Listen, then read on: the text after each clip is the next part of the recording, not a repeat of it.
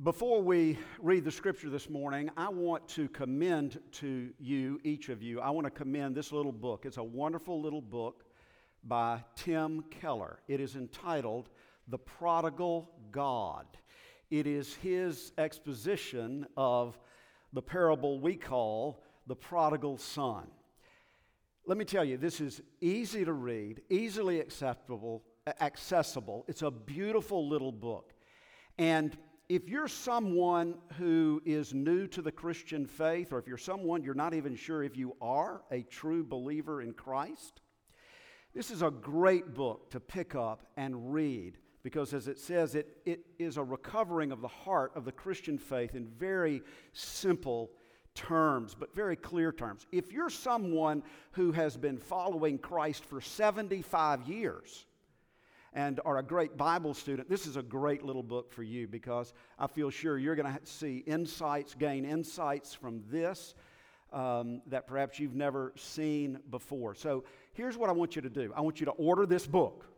The Prodigal God by Tim Keller. You can order it tomorrow. It'll be at your house on Wednesday, and you can have it finished by next Sunday, right? But, but what I want you to do is to order two. I want you to order two, and I want you to give the other one to a friend of yours who's not attending church or doesn't consider himself or herself to be a Christian or has questions about the Christian faith or is struggling in life. I want to commend that to you. The Prodigal God by Tim Keller. Order two, one for yourself and one for someone who would benefit by reading it. Now let's pray together.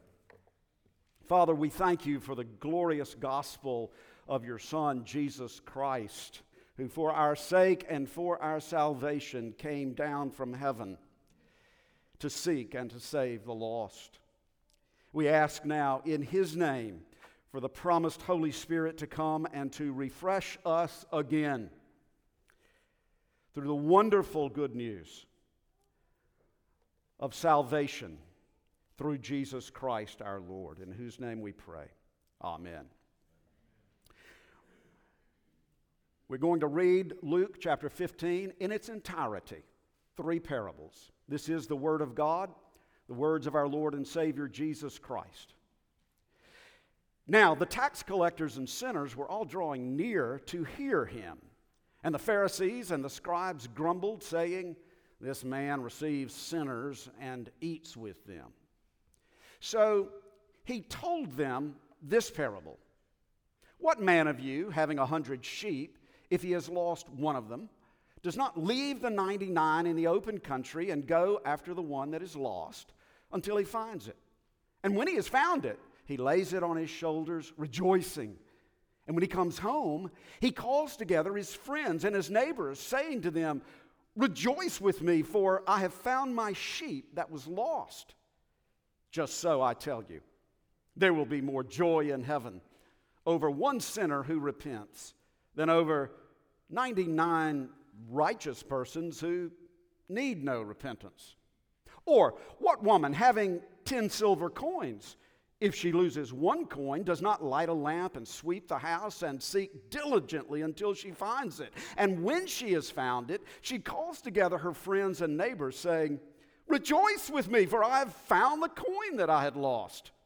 Just so, I tell you, there is joy before the angels of God over one sinner who repents. And, he said, there was a man who had two sons. And the younger of them said to his father, Father, give me the share of property that is coming to me. And he divided his property between them. Not many days later, the younger son gathered all he had and took a journey into a far country, and there he squandered his property in reckless living. And when he had spent everything, a severe famine arose in that country, and he began to be in need.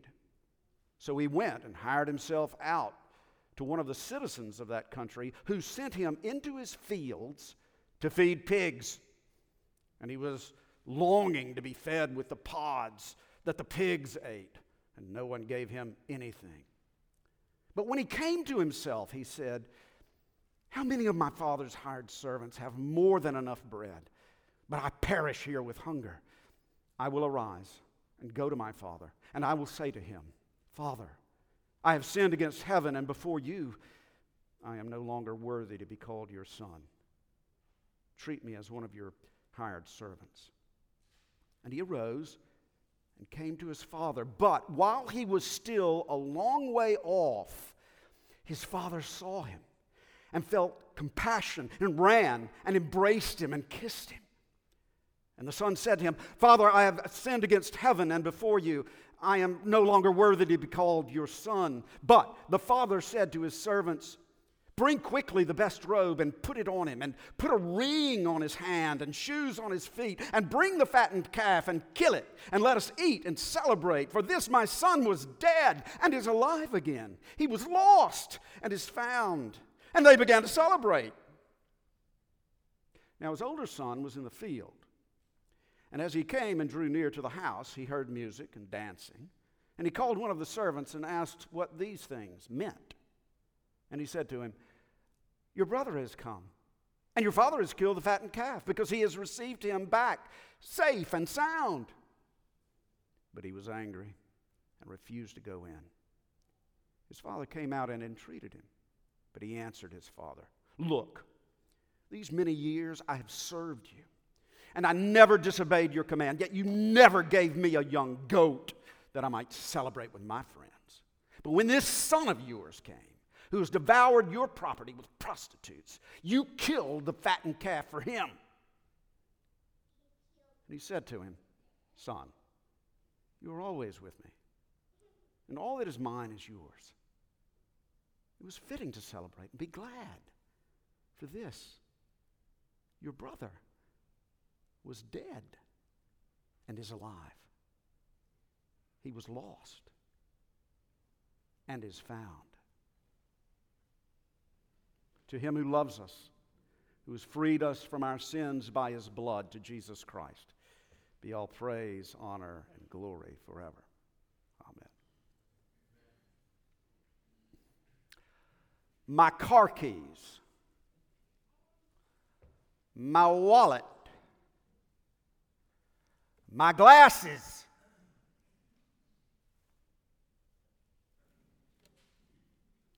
I tend to lose things.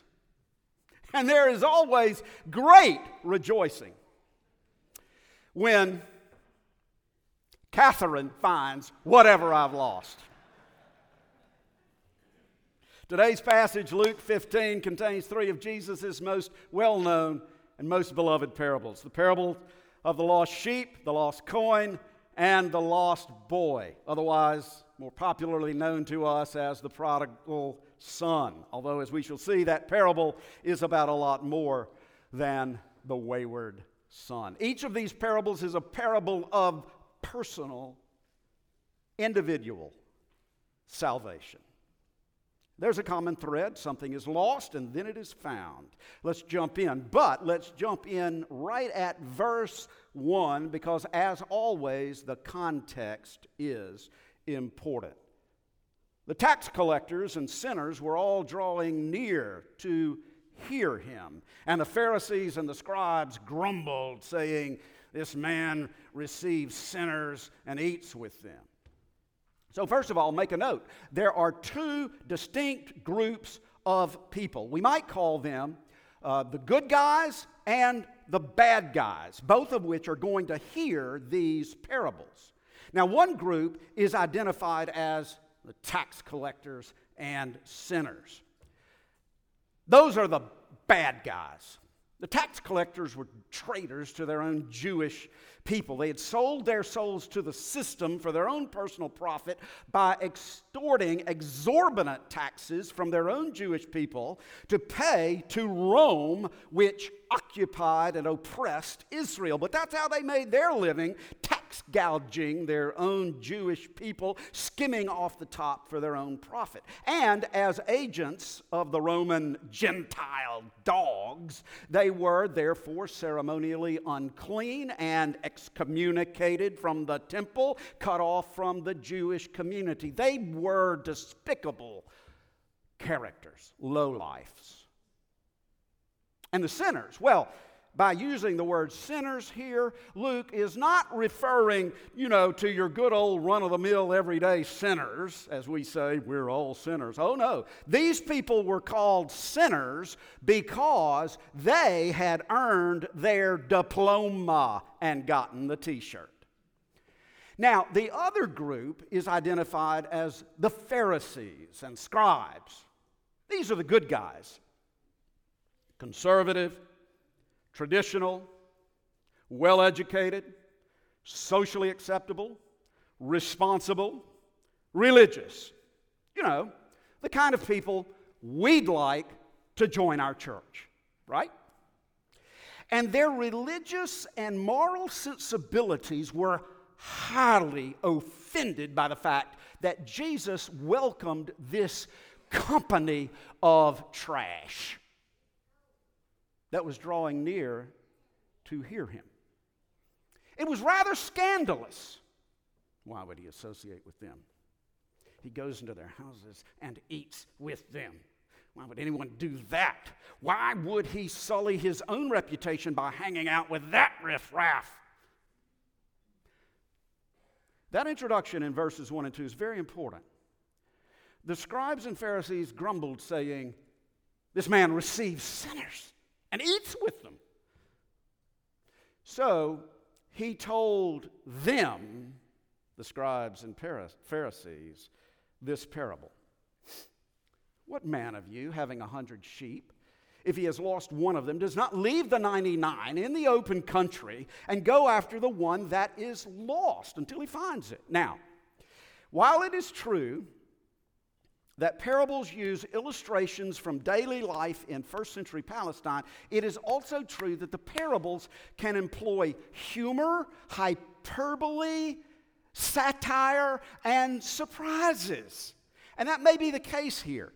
It's a debatable point, but some scholars actually question actually whether a shepherd with only 100 sheep, which is a very small flock, and he would not have had an assistant, a helper, some scholars actually question whether a shepherd would actually have left the 99 in the open field, exposing them to all kind of danger to go to look for just one lost sheep. So you know, if this is a silly proposition, then the scribes and Pharisees would have been rolling their eyes about this very foolish shepherd. No shepherd I know would do that. But then Jesus continues. And when he has found it, he lays it on his shoulders, rejoicing. And when he comes home, he calls together his friends and his neighbors, saying to them, Rejoice with me, for I have found my sheep that was lost. really? I mean, really? Come on. Would a real shepherd really do that? He's lost one of his sheep. Stupid animal. He takes a risk. He leaves 99 in the open country, treks out into the desert wilderness, searches high and low all day, comes back sweating, worn out, still has to herd his flock into safekeeping for the night, and then he calls his friends and tells them about what a great day he has had and how happy he is, and asks them all to come over for supper and celebrate. Really? That's about the most foolish thing those scribes and Pharisees had heard in a long time. And you could just see them smirking. Sure. What's your point? And Jesus said, Just so, I, I tell you, there will be more joy in heaven over one sinner who repents than over 99 righteous persons who need no repentance. And now you can hear them muttering under their breath. What do you mean by that? What do you mean by that? So Jesus continued. What woman, having ten silver coins, if she loses one coin, does not light a lamp and sweep the house and seek diligently until she finds it. Now, maybe this is a little bit more likely. I know that when a dime falls out of my pocket down in between the seat and console of my truck, why do they make it so impossible to slip your hand down there to get whatever you've dropped. I get a flashlight, I crawl down onto the back floorboard, dig around under the driver's seat until I find the dime. And then I call everyone in the neighborhood and say, Come over and rejoice with me, for I found the dime on the floorboard of my truck. No, I don't. And I'm not so sure that the woman in the first century Palestine would call together her friends and neighbors for a party just because she found one of her silver coins. Now, please understand, I am not contradicting Jesus. I am not saying that Jesus was wrong. I am not saying that Jesus didn't know what he was talking about. Jesus knew exactly what he was talking about. Remember, the parables are stories. They can have humor, hyperbole, satire, and surprises, all to make Jesus' point. So, again, it may be that Jesus is using an illustration which, on the face of it, appears very foolish. No woman would really call her friends and neighbors and ask them to come over and celebrate because she found one lost coin. That's foolish. Jesus said, Just so I tell you, there is joy before the angels of God over one sinner who repents. And so you see, those scribes and Pharisees, the good guys, you know, might have thought that that statement, there's joy before the angels of God over one sinner who repents, was fairly foolish, too. They thought that it was foolish, even scandalous that Jesus received tax collectors and sinners and ate with them. And with these parables, Jesus threw it right back in their face. While heaven is rejoicing, you are grumbling. Before we move on to the third parable, let's pause and think some more about these first two. In each, something was lost and then it was found. It had to be found. Lost things don't unlose themselves. The lost sheep was helpless and hopeless. The lost coin, well, as an inanimate object, was like something dead. It couldn't even make a sound. But both the shepherd and the woman of the parables put aside what they were doing to seek and to save that which was lost. Each of these parables is very much a picture of the sovereign grace of God in Jesus Christ, who put aside his heavenly glory in order to seek and to save that which was lost, that one which was lost. These are parables of individual personal salvation. The God who calls the billions of stars by name calls you by name as well. And therefore, in each of these parables, there is another common point. It is the joy in heaven over one sinner who repents.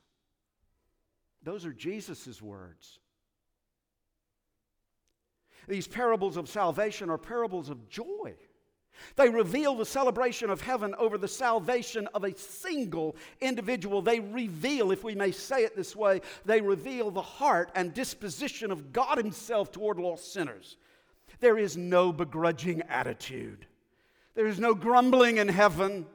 There is no resentment or the least hesitation among the angels or the redeemed souls or God Himself toward the sinner who repents. God does not begrudgingly save the sinner who repents. God does not confront that repentant sinner with a scowling face. These parables reveal that it brings God great delight, joy, to save sinners by His grace. That's what He does for His own glory. And when one sinner repents and receives that saving grace, there is a celebration in heaven. These two parables, the lost sheep and the lost coin, build up to the climactic third parable, which is all the more powerful because it involves a lost son. Or shall we say, lost sons. Now remember, there were two groups of people listening to this parable. The bad guys, the tax collectors and sinners, and the good guys, the Pharisees and scribes. There was a man who had two sons. And the younger of them said to his father, Father, give me the share of property that is coming to me. In other words, the younger son said to his father, I wish you were dead. I want what's coming to me, and I want it now. Believe it or not, the father granted his request. He divided his property, land, livestock, everything between them. The older son got two thirds, the younger son got one third because that was the deal in that ancient culture. So the younger son took his third of his father's property and sold it off for cash. And now that third of the property belonged to somebody else. and he took the cash and he hit the road for a far country, which refers not only to physical geography, but also spiritual geography. As the saying goes, he was not in a good place. He squandered his inheritance in reckless living. He actually became like one of those tax collectors and sinners, a worthless ne'er do well, living among unclean Gentiles, stooping so low as to feed their pigs. Not a good job for a Jewish boy. And finding himself so poor that he wished he could eat the pig's pods. I guess we could say that he got what was coming to him. What do you say?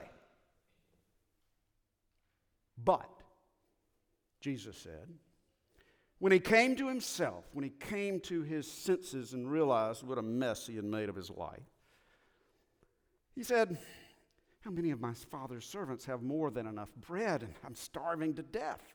I will arise, I will go to my father, I will say to him, Father, I have sinned against heaven, and before you I am no longer worthy to be called your son. Treat me as one of your hired servants.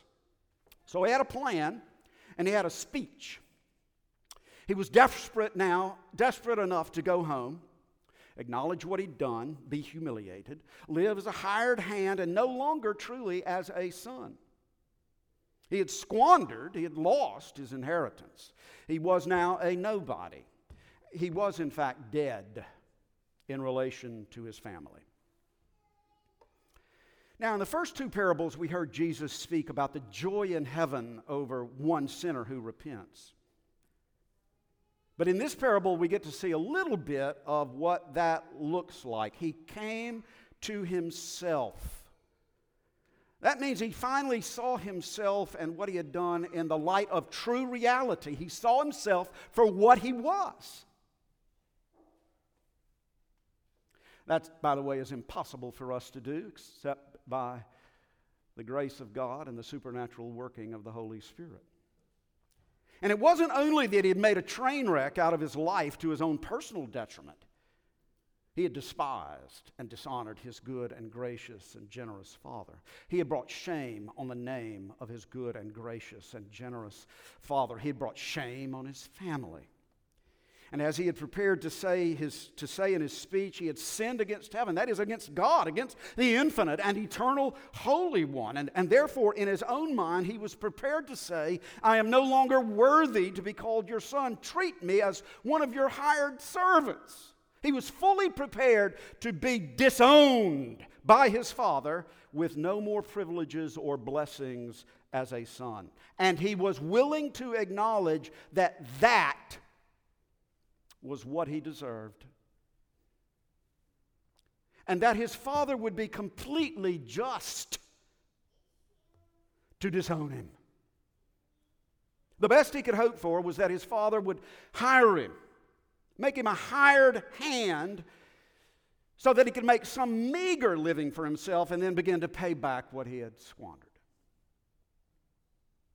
Now remember, the parables are stories, and this is just one illustration of repentance, but we can see in it a broken humility, an acknowledgement of guilt and responsibility without excuse, a willingness to suffer the consequences, a desperate helplessness, a painful remorse, a desperate expression of need, and a plea for undeserved mercy with no excuses and no explanations. So that was his plan. He would go home and hope to be received no longer as a son, but as a hired hand.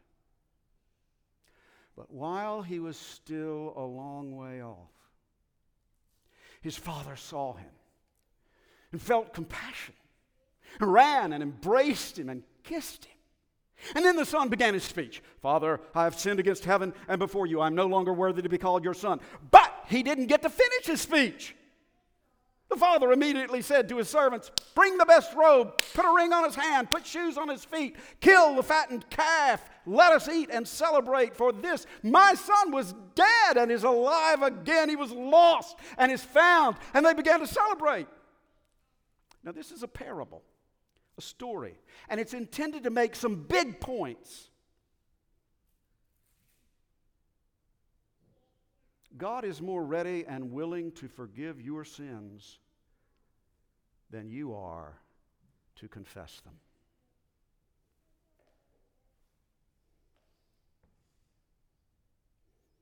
God is not a begrudging God. If you confess your sins sincerely and turn away from them, He will forgive you and receive you. God is not begrudging with His grace. He is not stingy with His mercy. To the poor and humble and broken sinner seeking forgiveness, God will never say, I told you so. And here's another thing. Even when the lost boy came home with a contrite heart, he still didn't get it exactly right. He thought his best hope was to become a hired hand. He assumed that he would have to work his way back into the good graces of his father. And he figured that he was going to have to pay back everything that he had squandered in order to make everything right again. So his plan was to work his way back into his father's good graces. That was his plan. But his father would have nothing of it. He wouldn't even let his son finish his speech.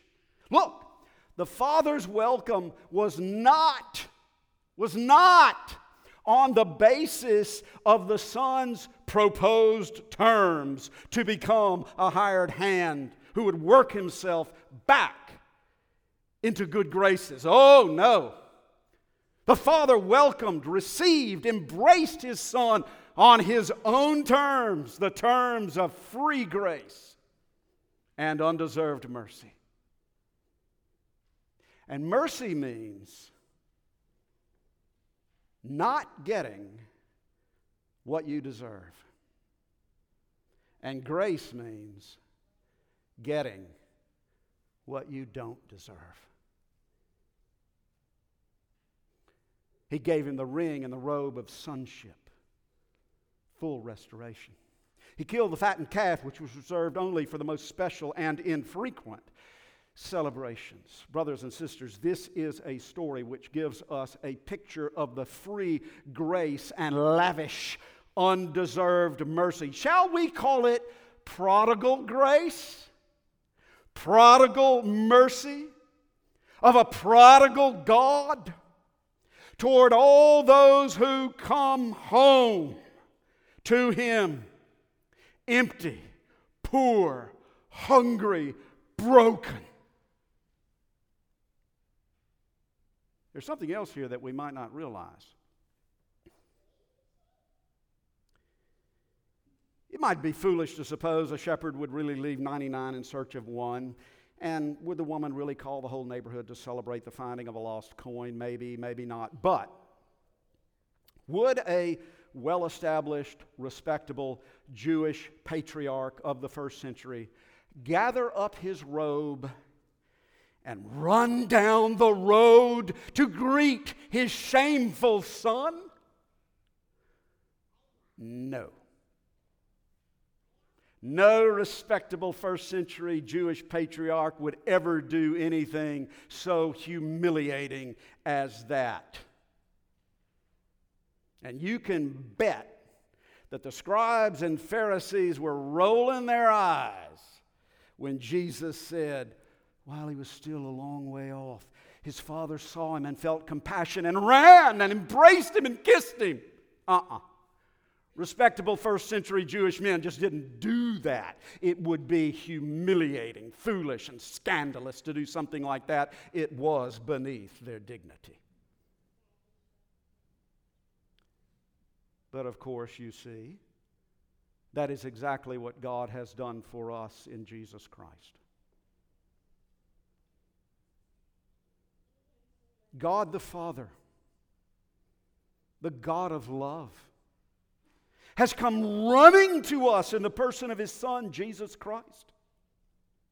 The eternal Son of God humbled himself, humiliated himself, and came down to us to seek and to save the lost. And in so doing, he plunged himself into the humiliation and shame and scandal and foolishness of death on a cross to pay the infinite debt of our reckless living and to suffer the penalty for our personal rebellion against our good and gracious and generous Father.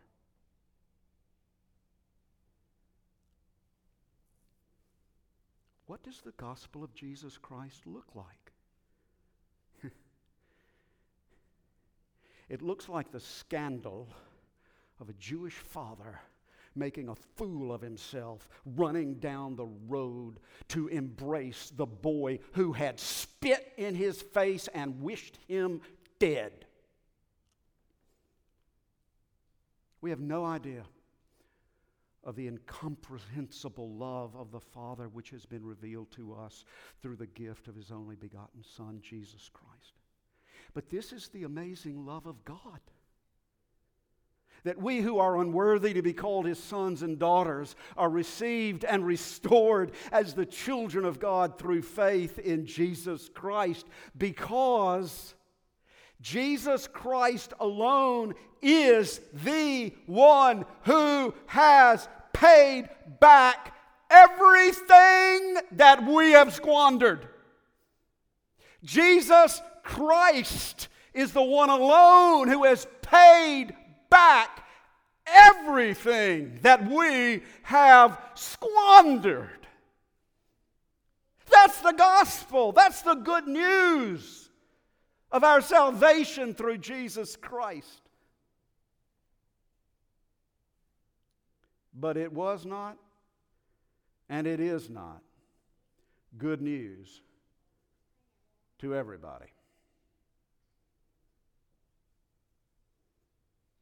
In the parable, the elder brother, dutiful, responsible, respectable, probably religious in a check the box kind of way, kept his nose clean, bitterly resented the prodigal grace and the prodigal mercy of his good and gracious and generous Father.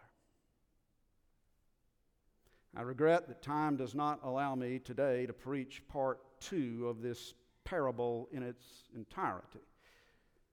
But you can read the elder brother's speech, and it's a good one. He was the good boy. And he didn't have a clue. He thought he had to work slavishly to be in the good graces of his good and gracious and generous Father. He thought that he was earning his inheritance. He did not really know his Father. And the fact is, as we can see from his revealed attitude, he was as much at odds with his father as was his wayward brother. He was, in his own eyes, one of those righteous persons who need no repentance. And so, he wouldn't come to the party. Just like those Pharisees and scribes, the good guys who wouldn't come to the party, the celebration of salvation through Jesus Christ. They just grumbled, saying, This man receives sinners and eats with them. You see, you can be lost in two ways. You can be lost in reckless living.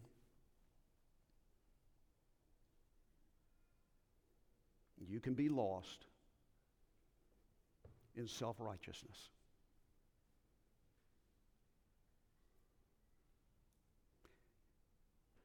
You can be lost in sin, and you can be lost in goodness. In either case, you're a long, long way from home. The way home is the same now as it was then. Repentance from your reckless sin or repentance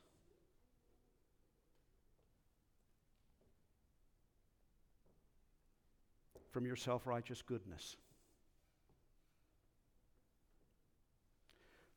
Through faith in Jesus Christ, who came to seek and to save the lost.